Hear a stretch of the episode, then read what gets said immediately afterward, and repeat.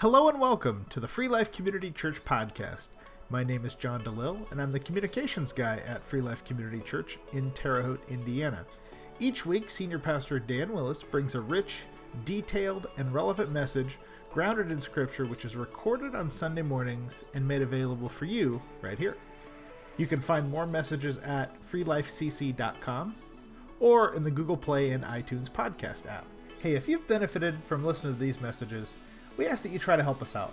You can help us out in two different ways. First, you can give us a rating in the App Store that you use. Secondly, share this podcast with a family member, a friend, or a colleague. This really does help us to get these messages into the hands of the people who can really benefit from them. All right, without further ado, here's Senior Pastor Dan Willis. And good morning to all who are listening today. What a glorious day in the life of the Christian. I have several things I want to talk with you about in this mini sermon series as we take a small break uh, from the one we're in. We'll resume that in January. But for now, I have four sermons, actually five if you count Christmas Eve, that, and we're going to have Christmas Eve, by the way, unless something drastic happens. Uh, but here's the thing there's several, the, these are shorter, more to the point, and I think, uh, how do I put it, um, less thinking involved sermons. It's just, well, that's the way it is. Let's do it. Because they're simplistic in nature, but deep in their understanding. Uh, we, we, we have, had, listen, has anybody felt like you've been under attack lately? I mean, let's put COVID aside. Okay? You know, I'm, I'm reminded that the devil is prevalent, and he's still powerful. But I serve a God who's more powerful than that. Has proved it to me over and again. Anybody? Oh, just me. Uh, in the bishop, maybe. Anybody else? Come on, speak up. Is God, is God greater than that? Yes, Okay, good. So here's the thing, okay? So, you know, if it, if it wasn't enough of all the things that's been happening and the decisions I have to make, and I have to tell you, it's like I've told all my pastor friends. I, you know, we had a conference call uh, or a, a, Zoom call with our district superintendent and a bunch of pastors from the district, and, and nobody knows what to do. Nobody trained anybody for this. The leadership doesn't know what to do. And, and I asked the specific question what is the Wesleyan Church or the district going to mandate? And he said specifically, well, we think that's going to be overreach, and we're going to trust our local pastors to do what they think is best in their churches. And the reason is, and that was wise because every area is different. Every church is different. Everything, right? Like where some areas COVID might be this high, and others it might be minim- minimal. So we have to be wise about what we do. So a lot of things we've made some decisions. So just pray with me and for me because the decisions that I'm making, believe me when I tell you, are done because I think that's what the Lord's leading me to do to keep us safe. So no, no live services tonight, no live services of any sort on Wednesday, hoping that the numbers go down. Got a friend in the hospital right now, Matt and I do, who works with us over at uh, INDOT, who, and, and, it's somebody who's a, a Wesleyan, has been for years, uh, is fighting for his life, probably not going to make it this morning. You know, and no one knows why. No one knows why. They don't think it's COVID, but they don't know why. Listen, no one promises you tomorrow other than God. He's the only one that can do that. And so we need to be right, safe, and smart and prayed up, friends, because this these are trying times. And yet I know who I serve and why. Now, uh, we, we're, we're going to do some things. We can't do any, hardly any of the things we've done for Christmas. But we're going to do a couple things. I think this, these men and women get togethers are going to be a good thing. Uh, for those of you in Mecca, hopefully you heard that uh, this morning. Uh, I sent that out to Lori, so hopefully you got it. Uh, but on the 12th and the 19th, men and women, we're going to have breakfast and a Dirty Santa thing, and you know everybody kind of you know bring a little gift, you know, 15 bucks or less, and we're going to we're going to keep distance, but and we're but we're going to fellowship. We're going to do something at Christmas because I can't I can't close the church, friends. I just can't. E- even though I'm compelled by other pastors and other people to do so, I just don't feel like God's telling me to do that. We're, it's like I told the worship team yesterday. We're, we're, we're all the world sees. That we're all they've got. We're the only chance they've got right now. And what we've got to do is show them Christ. And if we're closed down, it's hard to do that. You know why? Because we get busy and focused on the problem, the issue. And we're all closed in our homes and we're, right? And yet we'll go out to the store and the restaurants and all these things, but we're going to close church? I can't do it. Now, if we go into the red in Vigo County and people start getting it, I'll have no choice. You understand? But for now, I would rather have Sunday morning services and celebrate this, the, the beauty that you saw in a little girl who, who poured her heart into what she did this morning. Right? Jesus is that simple. Okay? I want to do that. So I'll sacrifice, you know, Sundays and Wednesdays to keep us safe so we can have, right? Yes, sir. Yes, sir.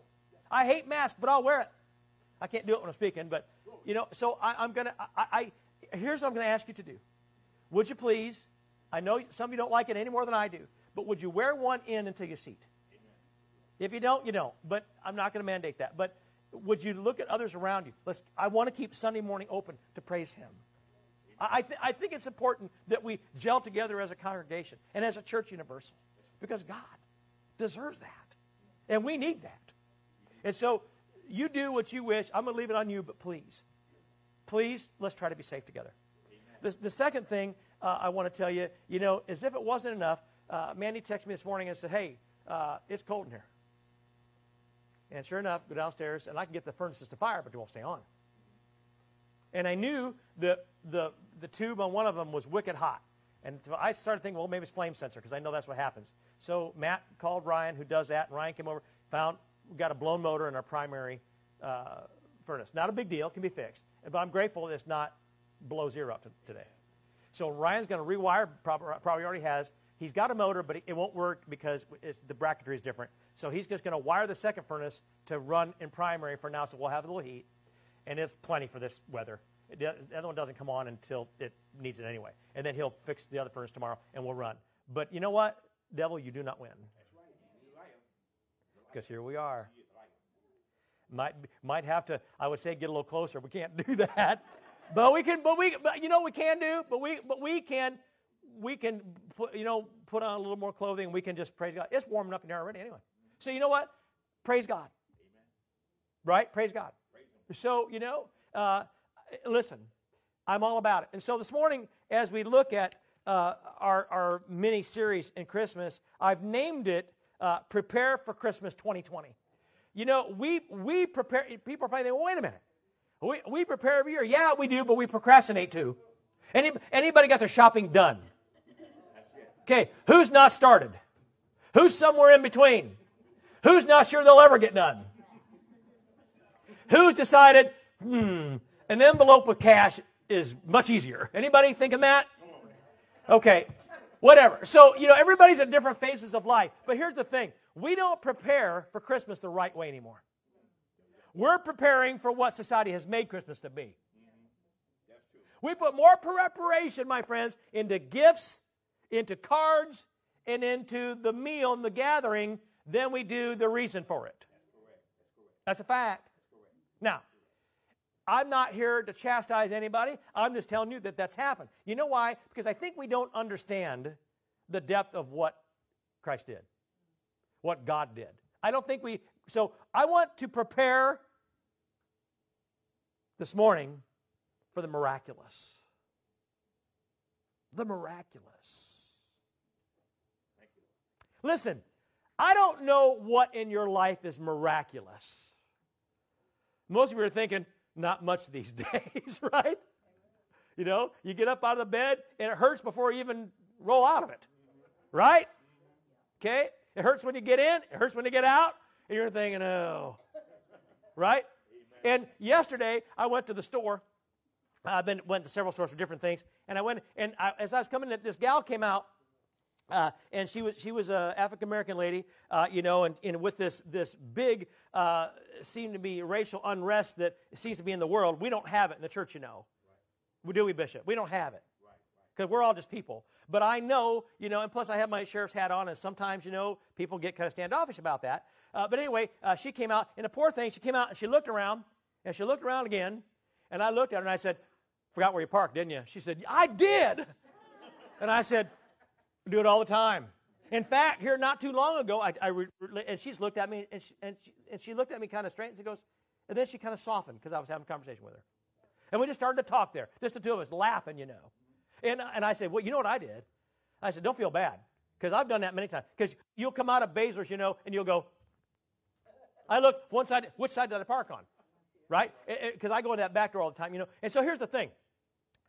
Not too long ago, I went to Walmart, and I went in and I came back. Out, now listen, I don't.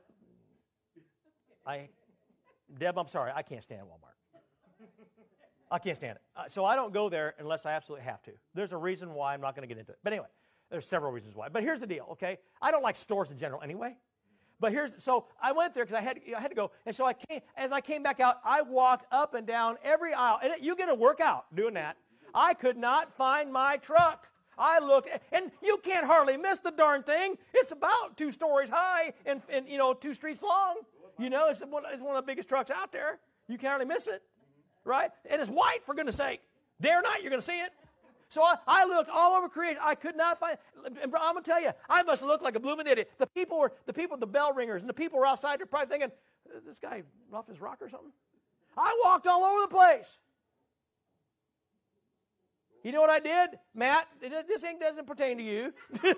I know you got something to say, but look at here. So you know what I did? And then I dawned on me. Well, you dummy, you drove the car. no kidding. Who's done that before? Come on, admit it. It, it takes a bigger person to admit. Right? You know, and let me tell you something. If I'd have found my truck in that parking lot, that would have been miraculous. Right? So for me, that's about as miraculous as things get sometimes. That's that's life. And this poor gal, we laughed and she laughed, and you know what? And at my expense, she laughed, you know, and she put her and we fist bumped, and we went on our business. See, that's, to me, that was a miraculous meeting for no reason. But if nothing else, it made my day better, and I bet it did hers too. And two complete strangers just having a conversation. You know what? And it makes both giggle a little bit, you know. Because isn't God about that? Yes, He is. Yes, He is. And so, if you have your Bibles, turn with me to Luke chapter 1. Because in this day of the garbage we have, we need to see the miraculous. We need to prepare for it too. We need to prepare for it. I didn't prepare to meet that gal, but from now on, I think I'm going to start to try to do that. I want to prepare for the miraculous, miraculous meetings like that. And something way greater and bigger than that, okay? So, Luke chapter 1, scroll down to verse 5. Listen to this. In the time of Herod, king of Judea, there was a priest named Zechariah who belonged to the priestly division of Abijah. Wife Elizabeth was also a descendant of Aaron. Both of them were upright. Now, get that. Both of them were upright in the sight of God. And isn't that what's important? Whether God sees us as upright or not. Observing all the Lord's commandments and regulations blamelessly. Brother, that's hard to do today. But they had no children because Elizabeth was barren, and they were both well along in years. Once, when Zechariah's division was on duty, and he was serving as priest before God, he was chosen by Lot, according to the custom of the priesthood, to go into the temple of the Lord and burn incense. And when the time for the burning of incense came, all the assembled worshippers were praying outside. Then an angel of the Lord appeared to him, standing at the right side of the altar of incense. And when Zechariah saw him, he was startled and was gripped with fear. But the angel said to him, Do not be afraid, Zechariah. Your prayer has been heard. Your wife Elizabeth will bear you a son, and you are to give him the name John. He will be a joy and delight to you, and many will rejoice because of his birth. For he will be great in the sight of the Lord. He is never to take wine or other fermented drink, and he will be filled with the Holy Spirit even from birth. Now, that's a big deal because the Holy Spirit hadn't been given to humankind yet. Okay? You grasp that. Look what God did here. Many of the people of Israel will be will he bring back to the Lord their God. And he will go on before the Lord in the spirit and power of Elijah to turn the hearts of the fathers to their children and the disobedient to the wisdom of the righteous, to make ready a people prepared for the Lord. Zechariah asked the angel, How can I be sure of this? I am an old man, and my wife is well along in years. And the angel answered, I am Gabriel. I stand in the presence of God. And I have been sent to speak to you and to tell you this good news. And now you will be silent and not be able to speak until the day this happens, because you did not believe my words, which will come true at their proper time. Meanwhile, the people were waiting for Zechariah and wondering why he stayed so long in the temple. And when he came out, he could not speak to them. They realized he had seen a vision in the temple, for he kept making signs to them, but remained unable to speak. And when his time of service was completed, he returned home. And after this, his wife Elizabeth became pregnant and for five months remained in seclusion. The Lord has done this for me, she said. Listen to this. In these days, I want you to take note of that. In these days, just like these days, he has shown his favor and has taken away my disgrace among the people. Friends, in these days, God will lift you up. Friends, powerful passage today.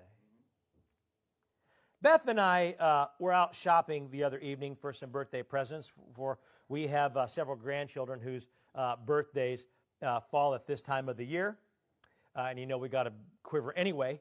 Uh, and so they all kind of come sort of this time of the year, and it's good because we can get some of them all knocked out and have one big event and they all get their stuff. That's cool, you know. but it requires us to go out and do some birthday shopping when other people are doing Christmas shopping. And you know how much I love to do that. And I couldn't help noticing that all these people were shopping for Christmas and all the Christmas stuff was out, you know. And, and of course, Christmas stuff usually didn't come out until after Thanksgiving, but now it comes out well before that. And heck, some of it's already picked over, if you want to know the truth of it. But either way, so uh, there, there was something uh, that reminded me uh, so many years that I've, been, that I've spent uh, shopping uh, for Christmas and observing people. Anybody ever like to people watch? Do you, do you observe people? Do you ever get the vision, you know, uh, beam me up, Scotty, there's no intelligent life down here? Amen. You know, I'm not trying to be mean, but some, sometimes, you know, then again, then you walk out of Baesler's and don't know where you're parked, right? So, so, huh? It puts things in perspective for you pretty quick. Either way, so, so I was observing people, and there's something that I find incredibly amazing about the focus with which most of the women do their shopping. Let me let that soak in just for a minute. Some of you ladies are just like me and hate to shop. And some of you guys are pretty bad with it. You know? Some guys, gals, who has a husband that you send to the store and wonder when he's going to come home? That happens. Okay? But here's the deal. Okay? So, and, and so I began to notice that when it comes to Christmas shopping, most of the men find a bench somewhere, right? And you can see them, right? And we all just kind of nod at each other because we know what's going on. And then the gals are out there, and they're like, uh, they've got like this look of intensity. You know, they're they're they're like lasered in on the purpose uh, for what they're there for, and they usually go to the clearance racks first. Ladies, how how wrong am I? You're right. You go there first, and then when you don't, and, and they'll spend more time there than anywhere. And then and then when they don't find what they're looking for, then they grudgingly go to the other racks, other places. And they've got a list and they've checked it more than twice, like a hundred times to make sure that everybody's covered. Right? You've done that. I know you have. And they're and they're good at it, right? And they, they're lasered in on this purpose for which the days after Thanksgiving were given to us to shop. And for some gals, it's the Super Bowl. Okay? Now, I, am not being, I'm not trying to divide people here. I'm just telling you, this is the way things are. Okay? And, and I begin to think we often live life, my friends, with a similar kind of focus. We pursue our daily grind with this unrivaled intent.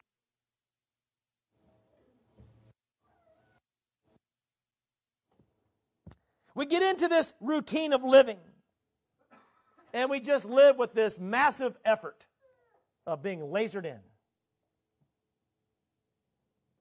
Now, a friend of ours from our first church, uh, Sunlight Fellowship Wesleyan Church in South Bend, used to describe my son Frank in this manner. He said, That boy lives life with reckless abandon. And at the time it was true. Okay? He was, he was young, he was fearless, and he was focused completely in the moment, as most boys are. Right? Girls are the same way. Both of my granddaughters, I adore both of them. And they, they, they are, okay, they're like, they're, right? They got Papa right here. And here's the deal, okay? Both of them, uh, the other day, Danny was playing with this like uh, blender and tea set or whatever the heck it was. And I asked her to go, she wanted to hang out with Papa and go to the store. And no, she wanted to play with the blender and the tea set. And it's like, it's like Papa was not even in the figment of imagination. And when, when Vanessa's playing, same way. She's so focused in what she's doing that you could, you could literally lay off a firecracker and she'd probably ignore it and just keep going. I mean, they're, they're, they're focused on what they're doing, you see. They're not observant of things around them typically. And I think the same is true for adults sometimes. We get so focused on daily life that we forget, my friends, to keep our eyes open for the miraculous. And I think many people live life in this sort of uh, survival mode.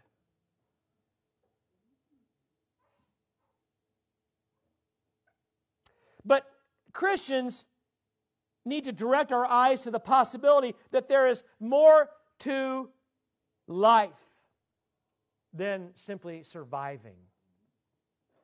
Right? There is a miraculous level of living that ought to be there, I think. Just as the children of Israel became hardened to the daily miracles of life as they wandered in the wilderness, so do we wander in the wilderness in these modern times. And because this is true, there is one difference between the modern church and the people of ancient Israel. And that is they knew they were in the wilderness, and we typically do not know. Now, now, now think, think with me here. Okay, before you shake your head and say, eh, I, I'm not in the wilderness, I, I think we often are. And just because you don't know it doesn't make it so. Right? See, you, you could be in the wilderness and not know. I mean, how many times, men, have you been lost and refused to admit you were lost? Well, that looks familiar. That looks familiar. Well, maybe it doesn't. Right? Listen, guys, you, you can be lost spiritually and not know you've done it. Because the, the devil's good at what he does. I, I, I give him credit for that. He's good at what he does. Defeated, but good at what he does. Can't have any sway on, over us unless we allow it, see? So think on that some.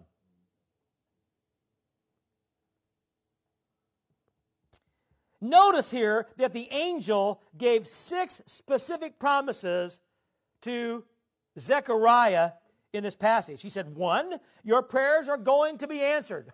Praise God, right? Two, God has been gracious. In fact, the name John uh, means grace of God. Okay? Three, you and your people will know joy and gladness. That's significant because they hadn't for some time. Number four, your child is going to be great. Everybody wants to know that. Five, Israel is going to see a national revival. That's kind of a big deal for a priest to hear. Number six, your child is the precursor, the forerunner of the coming Messiah.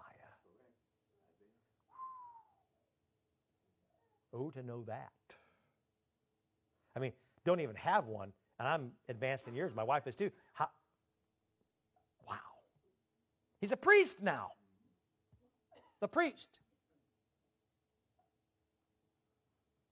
Now, clearly, Zechariah doubted all of this, and so he responds by essentially saying, Give me more evidence, angel, and then I'll believe. And I'm thinking to myself, well, what would you do, Pastor Dan, if the angel appeared to you and said, I don't know, I need more evidence?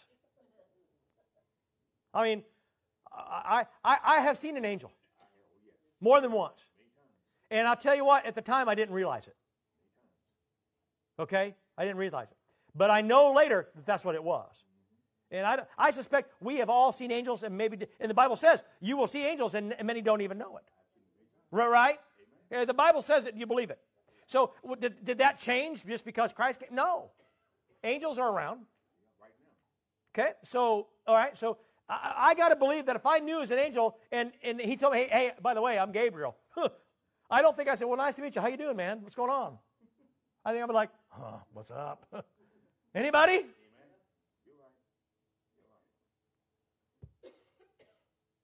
You see, this is exactly what the Israelites did when they crossed the Red Sea on dry land, right?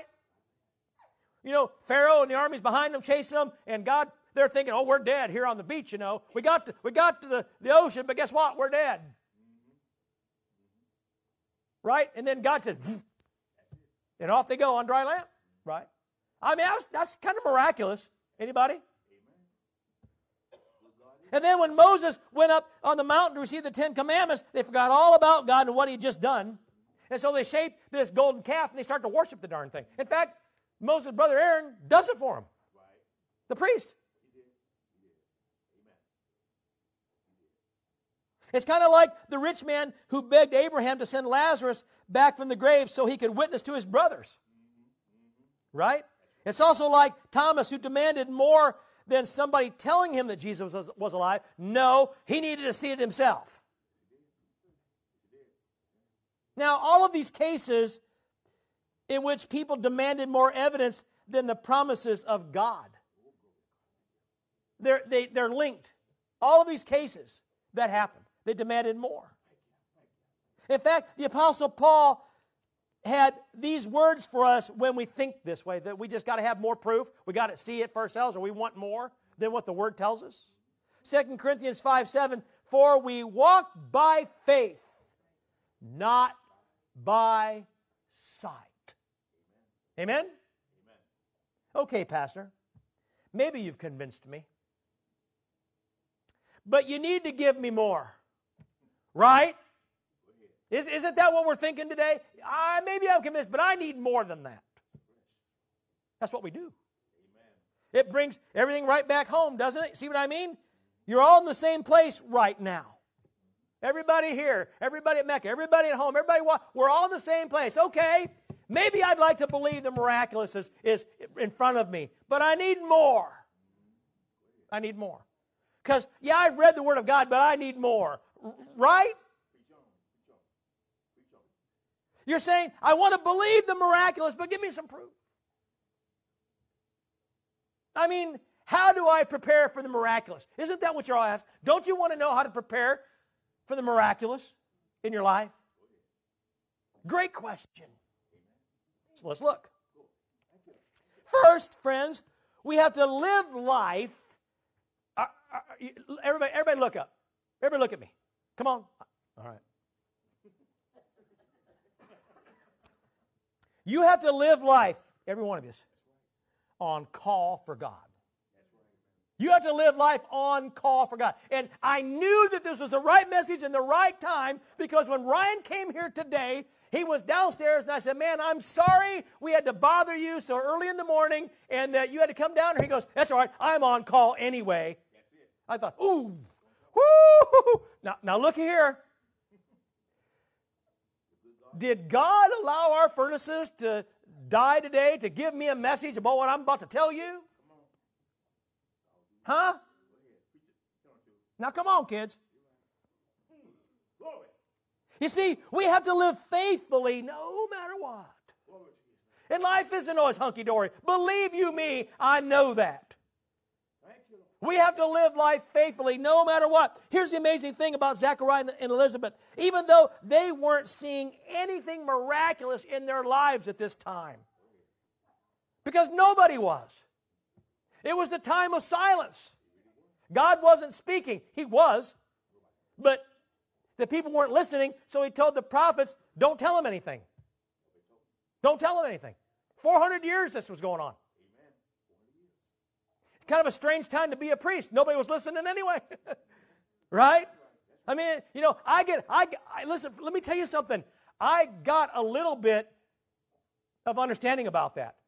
Here a few months ago, when it was me, a couple of my family members, and John DeLille, I spoke to an empty building. And I had no idea if anybody was listening or not. And let me tell you something else. When we first started, everybody was listening. Now, we're down to just a few here and there. Uh, listen, I, I'm, the numbers don't lie. This is, this is who we've become. When it's new, maybe we'll do it, but after a while, eh, we'll find other things to do. Oh, don't have to go to church. okay. This is who we are. I'm, I'm telling you, this is what the devil has done in our society. I'm not done telling you about that yet. Okay? And yet, here's Zechariah and Elizabeth, and they're still living faithful and godly lives when everybody else is not. That's hard to do. In any age, it's hard to do. Remember that Israel was in the middle of these 400 silent years with no prophecy. She had no recorded angelic announcements, no recorded angelic visits until now, and certainly no significant miracles. Now, the apocryphal books tell us a few things, and they tell us the exact same thing. Nothing really happened. Just tells us the lives of people. It's historical. But God didn't really do much because the people didn't want to hear it. Does it sound familiar to you at all? Do you feel sometimes like you're in the, in the desert? Remember that, that, that wilderness I was talking about in the miraculous? We need the miraculous today, friends. And by the power of the Spirit that He's given us, we can have it every day. It's there. But right now, we're in the wilderness and don't even know it. We're dry. The world is dry right now. Their nation was spiritually dry. Our nation is absolutely spiritually dry. I was speaking to Americans today. I don't care what your party affiliation is. We're spiritually dry. I can prove it. I guarantee you I can. And you should know it. The people in his day were so indifferent and they were even hostile toward God. And so the Lord told the prophets not to inform the people of anything he had told them. So God wasn't on the hearts and the minds of the people. He wasn't moving in their lives uh, as a nation, and He wasn't moving in the nation itself. And so when that happens, what does it look like? Out of sight, out of mind. I want you to remember that phrase today. Out of sight, out of mind. I've used it many times. I remember one time I was short in my first stint in the Marine Corps. That means I was about to get out of the Marine Corps as an enlisted person. I was getting ready to get out. I was a sergeant. Um, I was within a month or so, and they, some new people came in uh, to take my place, and so they didn't really know what to do with me. I hadn't really, so I thought, well, I'll just screw around for a month. They won't mind. And they said, no, we, we got to do something with you. And so they sent me over to be uh, the headquarters and service company clerk. I, friends, I was well above, I was a sergeant. That's a lance corporal or maybe a corporal. And I'm a sergeant. I'm above that. Sergeants don't do that stuff. But when you when they had a need, they put me there. And then, but there was one time I went went to lunch, and and I didn't come back at 1300 or one o'clock. And I spent most of the afternoon horsing around at the PX and just, I thought, what are they going to do? You know, that was a bad idea, bad idea. But I came back, and the company gunny looked at me and goes, Where you been? You know what I told him? Step back. I said, Oh, out of sight, out of mind. He said, Yeah, I know you're short. Don't do that again. in other words, if you aren't in sight, you're constantly out of mind. But that's true if something isn't needed and something was needed, Just so happens, nothing ever happened, but on that day it did, and I wasn't there. And guess what? They needed, and and the gunny had to do it, and that he's two ranks above me. That that that not. Mm-mm. He understood, and if I had I not been short, he'd have considered dereliction of duty and would have hammered me for it. Right. But because I was shorter than then you know, he said, "Look, man, don't don't do that." We, we, if if it's not in our face, it's out of our minds, right? You all have stuff in your house that at one time you just had to have, and you haven't seen it for a while, and you don't even know it's there anymore. You know how I know that? I, I found, you know, the other day I told my daughter Carol, you might as well take this thing home. Where's Carol? Oh, uh, I, you might as well take this thing home because this, this ninja cooker that we have, I haven't seen it for months. It's in there. I've used it once, I think. Out of sight, out of mind. You know why? Because every time I could use it, I go to what I always I go to the stove in the oven and use that. When I could use the Ninja, you know. And Ninja hopes I do. They want to sell more of them. They want you to tell people, hey, try that Ninja. huh? Out of sight, out of mind. And yet, here are these two servants living faithfully in this dry and faithless time. They never forgot to think about God. They never forgot to worship God. They never forgot, friends, to serve God. No matter what anybody else did or didn't do. And to be honest, the time in which we live, I think, is dangerously close, dangerously close to what was happening in Zechariah's time.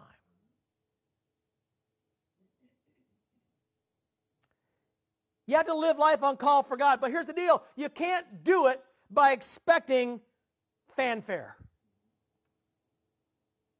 I couldn't think of a better words. That's what I used. The truth is, there wasn't any fanfare or any massive, amazing events happening during this time.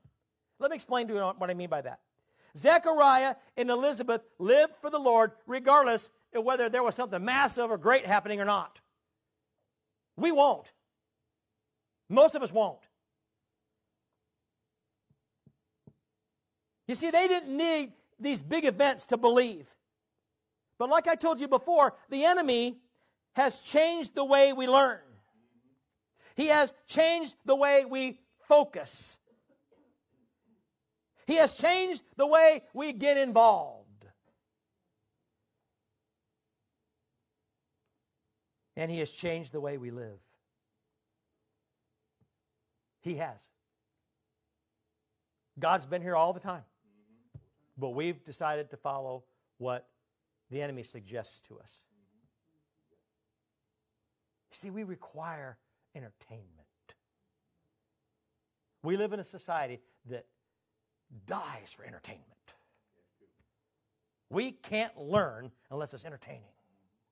We can't serve unless it entertains us. In fact, I'm not sure we're going to live unless it, we're entertained. Now, come on. We require this entertainment so much. We require fanfare or these big events to hold our attention. Even in the church, we do it. People will pick and choose churches not on the depth of the message they might hear, but on how much hoo-hoo we got going on on the platform. Because it's all about the emotion now. Make me feel something. Let me tell you something. You hear a powerful message of truth, you ought to feel something. God gonna, God gonna use that to move on you. Hmm? That's why His word not enough anymore. It doesn't move us like it once did. You, you, you understand? This has been going on in history forever. So much so that certain King, King Jehoshaphat said, Oh my goodness, we got to get back to that in a hurry. I wish somebody would stand up in our nation that people believed and said, Oh my goodness, the Word of God, we better get back to that forthwith. But that ain't going to happen. Not with the enemy going, nah, you don't need it. Let me entertain you. Huh? How true am I? How right is this? Friends, I can give you many examples of Christians today who require constant, miraculous movement of God and the Holy Spirit in order to keep their attention on God. I'll get back to that in a minute. Hold on to that thought. You see, when there's no fanfare, when there's no miraculous events, when there's no, you know, emotional movement, when nobody's watching, when there's very little to look forward to tomorrow, do we continue to live faithfully for God? Are we ready to respond at any moment? In the days in which we live? And I wonder about that. Yet God requires us to live life on call for Him, regardless of the time. He knows what time it is. Your time ain't any different than the one 100 years ago or 100 years before that. You think it is, but God doesn't. You see, regardless of what is happening, whether it's good or bad or simply, simply nothing happening at all, are you living life on call for God? Are you ready to serve, to suffer, or to even be a pioneer for Him at a moment's notice? Or will you have to, will you be like all these other people that Jesus talked to? Say, oh, let me go bury my parents. Oh, let me go uh, plow my field. Oh, let. I've done it. Amen. You've done it. We've done it. You got to live life on call for God. Secondly, you have to refuse to let ministry become mundane. You have to refuse it because the devil wants you to wants you to start feeling like your ministry is, is mundane. And let me tell you something. Don't you dare tell me that I'm the one that's got the ministry. You all have a ministry. Everyone. If you said, I accept, Lord, I accept your salvation, you have a ministry. Every single one of you has it. You can't hide outside a church and think you don't. You can't casually look at a service on your television or on your PC and move around and get your coffee and screw around and miss half the message and say, Oh, I don't really have a uh, ministry. Yes, you do. And your ministry was to sit and watch that message and learn something. Exactly. Exactly. Not check in and out when you have time. Not go to church when you think you have time. Not to do it only on Sunday or when you're doing something at the church that you volunteered or said you would do. Come on now. Uh, come on. Now, you, you, I know you hate it when I'm, well, I'm always like this. you know why? Because I, but God talks to me first before I talk to you. He makes me see it first. Amen. You know, so I, I'm not telling you. I'm telling, telling me too. Amen. When you have talent, you're to serve. It doesn't matter the situation. When God's given you gifts, you use them. Amen. At a moment's notice, regardless of whether you get along with people in the church or you have time or you feel inadequate or there's other things going on. It doesn't matter. God gave you a gift. He gave you, and, and He's been known to take them away. Either by just taking it away from you or you dying. Or you becoming impaired or ill. Don't tell me God doesn't allow that. I know He does. He's done it in history. Refuse to use what God's given you? I don't know.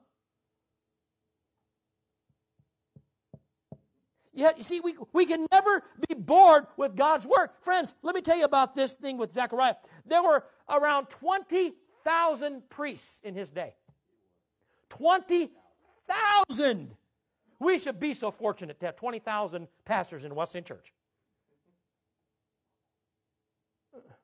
20,000 ministers of the gospel in the United States. And these priests, these 20,000, were divided into four, uh, what they call 24 divisions or 24 different types of ministry. They all did different things, and they all did it in a different division. You understand? Exactly. And each of them served two eight day periods during the year. I, I would like to tell my church, hey, i am going to be doing uh, these eight days and these eight days throughout the year. What you what beyond that, uh, you know, hey, it doesn't work that way in our, does it? But that's what they did. There's, that's because there are so many of them.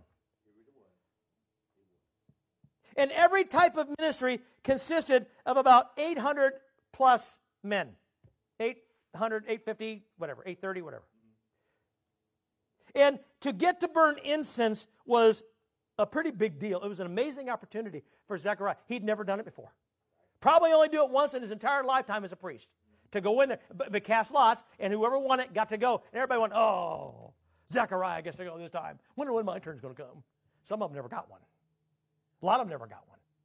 830 priests. You tell me how many times, who's going to get to do it? Very few. Clearly a special occasion. But it was nothing compared to what God wanted to do in Zechariah's once in a lifetime moment. God waited until his turn came to go into the temple and burn that incense, and that's when he met with him. Once in a lifetime was really once in a lifetime. Okay? God used an event. See?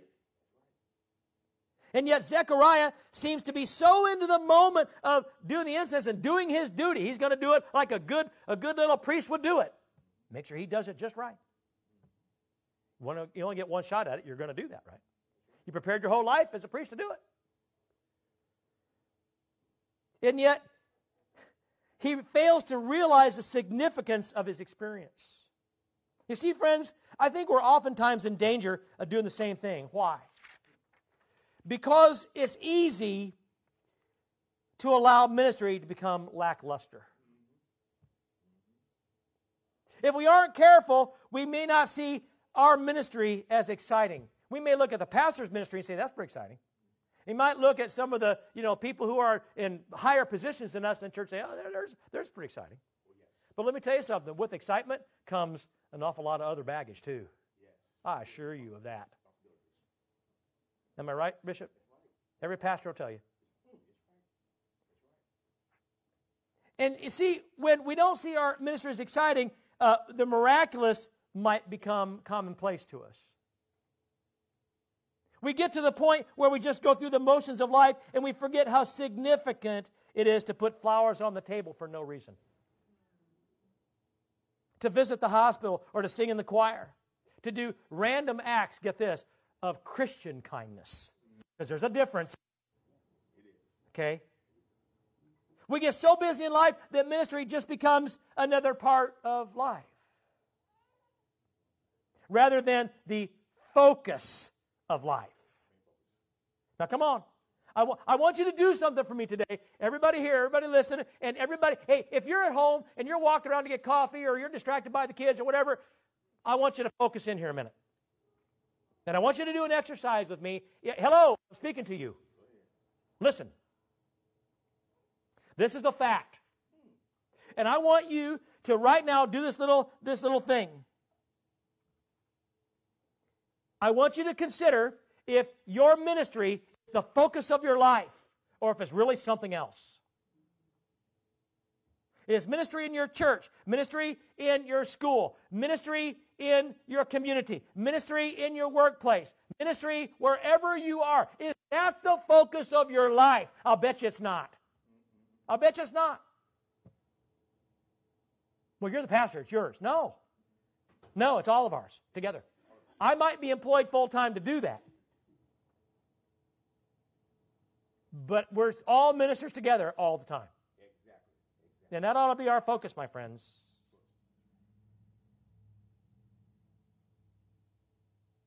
Or have you simply allowed your ministry to become part of your life's focus, either on equal terms and priority with everything else, or maybe even after everything else?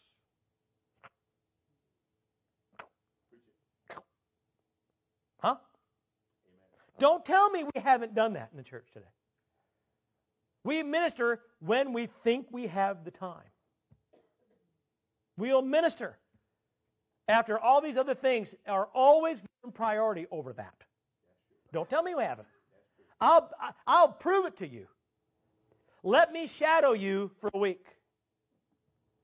You won't want to do that. Because I'll prove to you what I'm saying. I'll prove to you that ministry is the last thing you'll do. And you'll accept it or use it or participate in it when you think you have the time. Promise you you will. Okay? Either you're going to accept the truth or you're not. If you're honest with yourself, you know what I'm talking about. Again, has your ministry become mundane? If it's the last thing you do, it has. Hasn't it? It isn't your focus. If, if, if your ministry isn't your focus in life, then you know the answer to this. I don't have to shadow you. God has shadowing you, has always been shadowing you. He's been right there with you, whether you know. He doesn't want to be your shadow. He wants to be there with you. Doesn't he? So, what will he have to say about it? Well, you're telling him to talk to the hand. Or you don't have time. You don't even have time to hear him. That's because you're busy. And they're all good things. Some of them aren't. But the devil has told us children first, children's first, children's first. I'm telling you, our license plates prove it in Indiana. Kids 1st Come on, guys. No, it ought to be God first. It ought to be God first. Our focus is not where it belongs. I'm not saying children aren't important. Every, every one of my kids, every one of my grandkids is important. They're priority to me. But they can never be over him.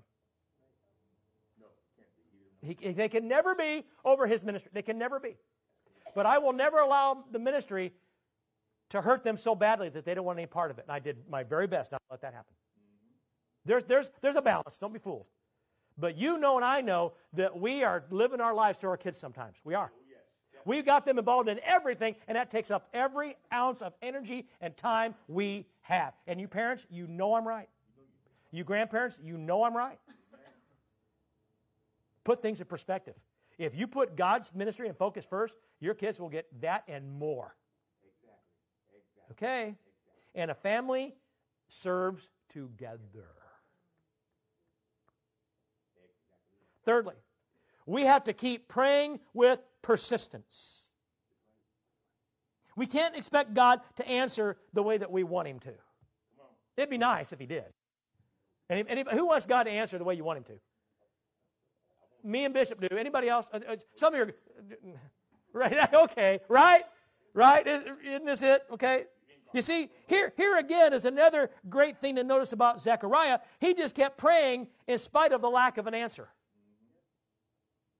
Even though he and his wife were beyond childbearing years, he just kept praying for a child. He questions it when God says, I'm going to do it, but he, but he kept praying beforehand. That's the key, you see.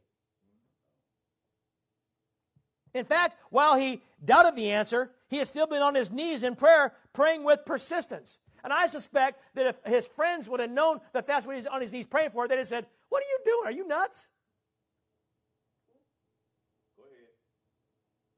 How many of you have already raised your kids and you're certain there's not going to be any more in your life? Come on, get your hands up, keep them up. God already knows. Put them up. Okay, so if, if, if any one of you went to your knees and started praying for a child, we would all tell you, get a CAT scan. Right? Am I right? But Zechariah wasn't done here.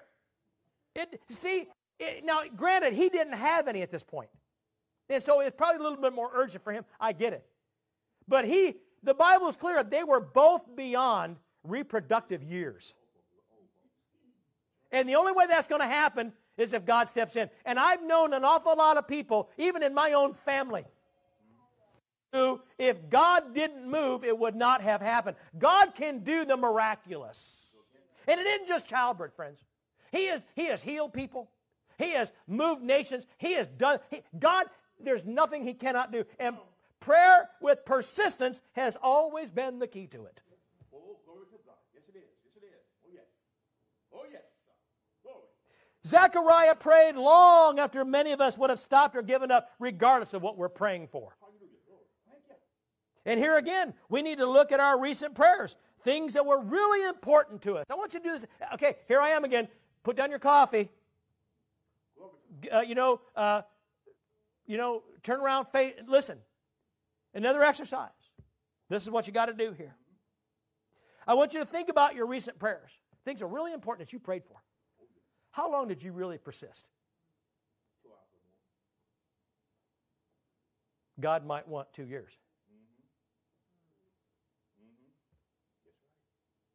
Two minutes?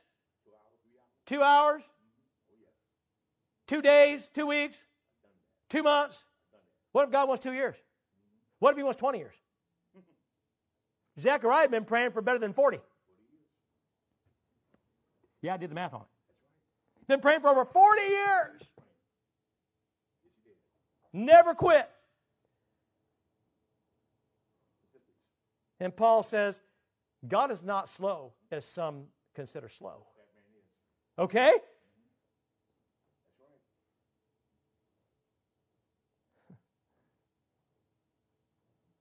How persistent are we in our pursuit of God and His answer? Here, herein lies a lesson in persistent prayer. In Luke 11:10, we find this amazing truth, and I want you to hear what Jesus says. Not just listen, but hear. He says, "For everyone who asks receives. The one who seeks finds. And to the one who knocks, the door will be opened." My friends, allow me just for a moment to indulge you so that I can show you something incredibly significant about what Jesus said here. This is something you might not get if you haven't gone to school and learned how to decipher the way it's said. And this is where the education comes into play, and I love the fact that God has blessed me.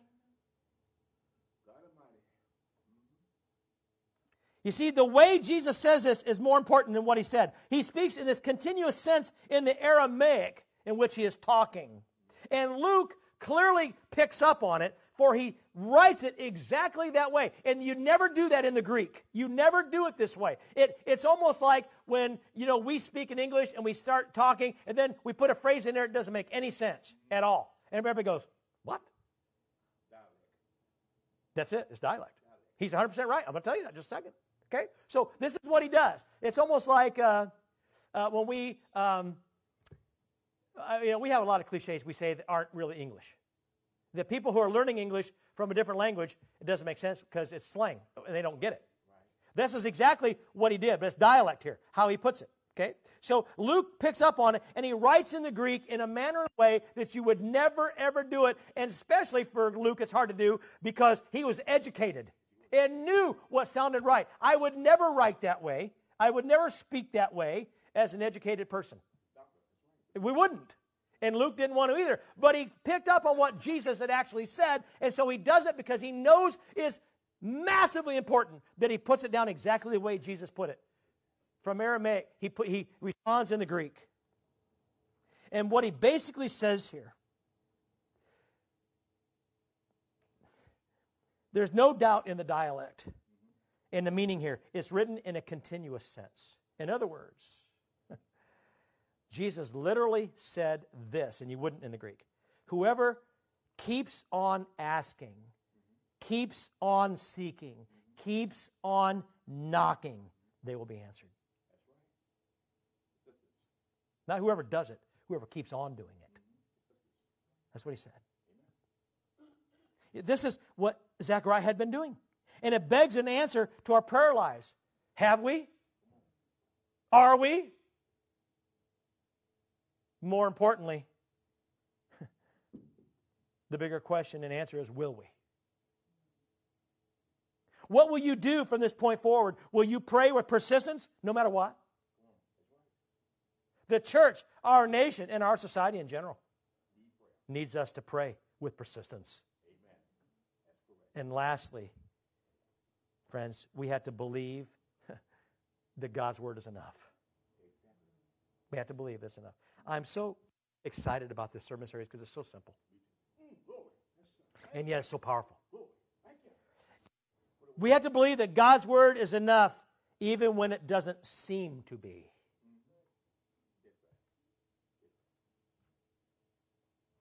Just like I alluded to earlier in this message. Remember, some Christians must have certain gifts or see certain manifestations of the Holy Spirit in order to either believe or stay connected to God. I'm not ripping on Pentecostals here. Don't hear me say that. But I think whenever we have to have those things, something's wrong. Because the enemy is pretty good at emulating miraculous things that aren't God at all. Right? Yes or no? Amen. Amen. And I struggle with this because God has never given me the gift of tongues. I'm not saying he won't, just hasn't. And that's fine. If people have them, great. But he, he may not. God has never given me certain other gifts that other people have either. But I know what mine are. I know what He's given me. Amen. And I don't have to speak in tongues to know He is. I don't have to have the gift of immediate healing by laying on hands and saying He is. God is, regardless if I can do that or not. He's given me other gifts, like being able to exposit the word. It comes off the page to me. It's like like the Matrix, man. It just it just comes to me. I can't explain that, but it wasn't always so. And I know that as soon as He gave it to me, He can sooner take it away. That's a fact. I don't have that ability with any other book or manuscript that I read. It's only in the Word of God that I have it. Thank you. Thank you. Thank you. Okay? I see things that other people do not see. And I know there's other people out there that see things that other people do because we all have different gifts. Paul says we do. I'm grateful for what I have. You should be grateful for what you have, and you need to know what they are. Amen. You need to know what they are. I know that God has promised me many things in His Word. I know He has. I can read it and I know He's promised. Jesus condemned the religious leaders in His day because they demanded a sign.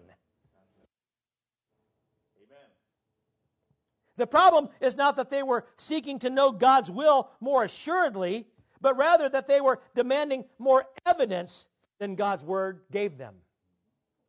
And don't we sort of do that sometimes? Don't we sort of say, "Well, God, I'm reading it, but I don't, I won't really, I can't hardly believe it until uh, you give me more." We're going right back full circle to where we started here. You see?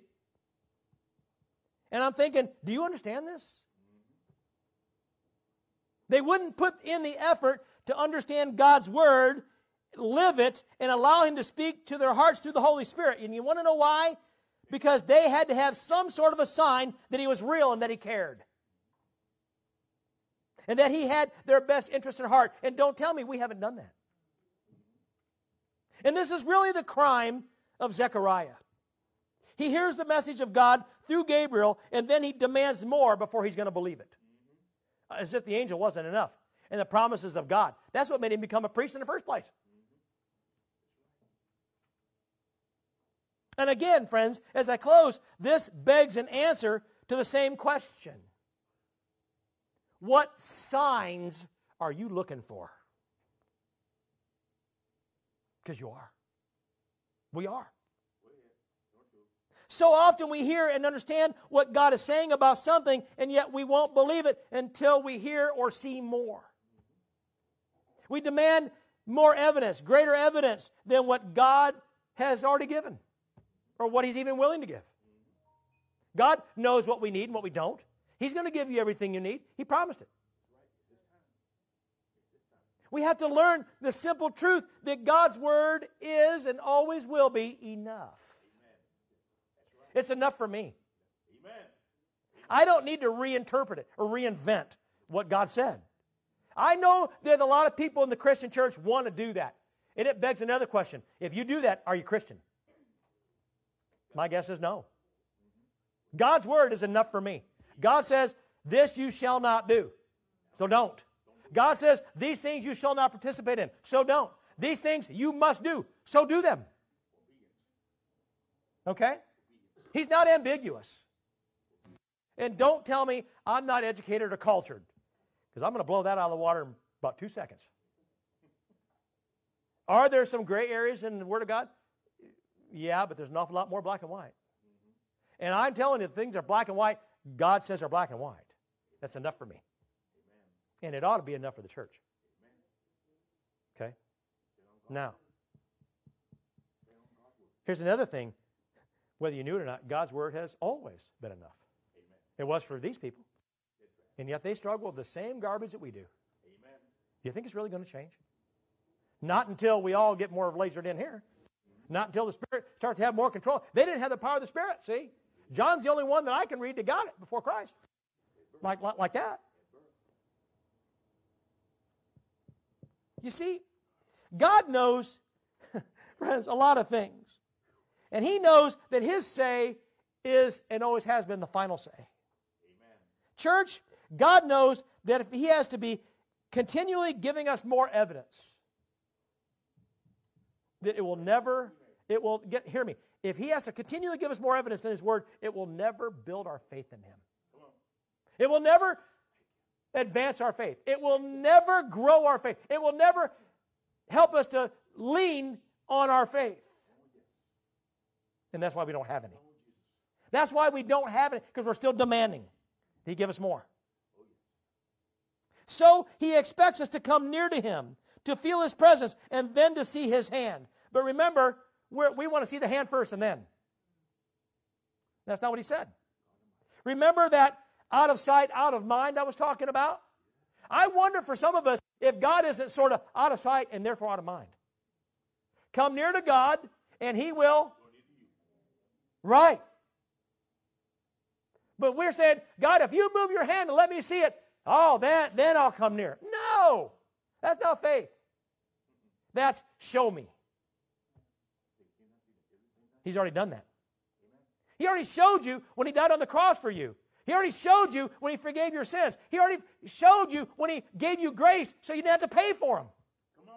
He did that already for you. And He did that when He gave you the power of the Spirit within you. He showed you by the power of the Spirit in you, which allows you, friends, to live differently than everybody else around you. Now, come on. Didn't He? Amen. Did God already do the because He did the miraculous in me. I'm telling you, you may not like me now, but you'd have really not liked me before. Oh, okay? I can assure you, you wouldn't. I'm telling you, you wouldn't. And the ones that did, I, I couldn't be friends with them now if I wanted to be. That's, that's the change that God did in me. Okay? I'm telling you. Don't tell me God's not miraculous. I know He is. Nobody could have changed me. Nobody could have, no education, no money, nothing could have done what God did in me. Amen. Who knows that? In your own life. There you go. So as I begin to think about that, I realize that sometimes we don't see and believe God because we aren't spending enough time with Him. And I say to myself, well, don't be like Zechariah. Don't you be like Zechariah. Learn from Zechariah. There's a thought. Learn from Zechariah. Okay? And as our worship team comes, friends, have you ever noticed how children often bargain adults, their parents and grandparents, whatever? They bargain with us. When we say no to something, they begin to reason with us or try to convince us that somehow they've got some sort of authority or claim to something. Like, we ought to say, oh, well, you know, you're a child, so you know, I'll listen to what you're saying. I tell parents who do that, who's the parent? When someone tells me, I say, well, where's, where's, your, uh, where's your teenager today? Well, where's your, where's your child? Oh, they, they, they, did, they didn't want to come. Who's the parent? All right now. Are, did, did God give them the authority to determine what's best for them at any age? No, He didn't. Society might give it to them at 18, but I'm telling you, most of them ain't ready for that.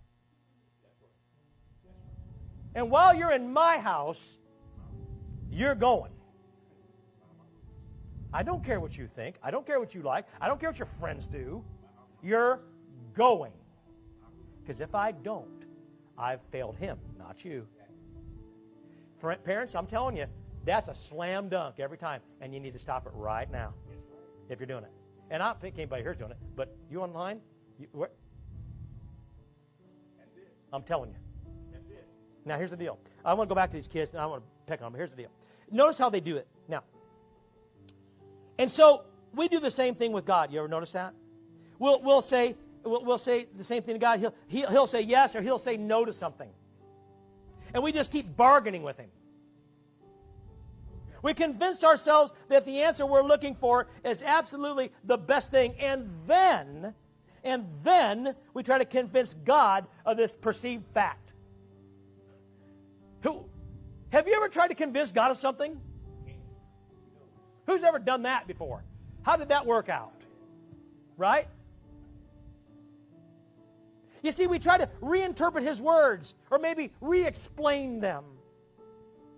I mean, after all, you know, this generation knows more about everything than every single generation before us, right? Don't we? And the one before us knew more than the one before it. And I got news for you. If you haven't noticed it, the one above you knows more than you do. And went after that knows way more than any of us ever did. It's ridiculous, but they think it. They believe it. And isn't that who we all are? And so, and so on and so forth. And so I begin, right? And so we begin to think this way, and we often call into question the sufficiency of the Scriptures. But God's Word is and always has been enough. Amen? So you see, Zechariah was unwilling to believe in the clearly revealed Word of God concerning his future. And I began to think about that. I, you know, I said, you know, Pastor, you, you got to ask yourself, and everybody that listens to you today, whether they're in your church or at Mecca or, or, or even if they're not even in part of your church, maybe people listening need to ask this question themselves. What have you believed about God's promises to you? What have you believed about His promises of your salvation? About your eternal life with Him? What about His promise of protection? The fact that He has always promised to be there for you and with you, to be present and available for you to call upon at a moment's notice. Amen. Amen. And shouldn't you be available when He calls you at a moment's notice? What about the blessings He has promised to you? Do you believe those? Well, you should.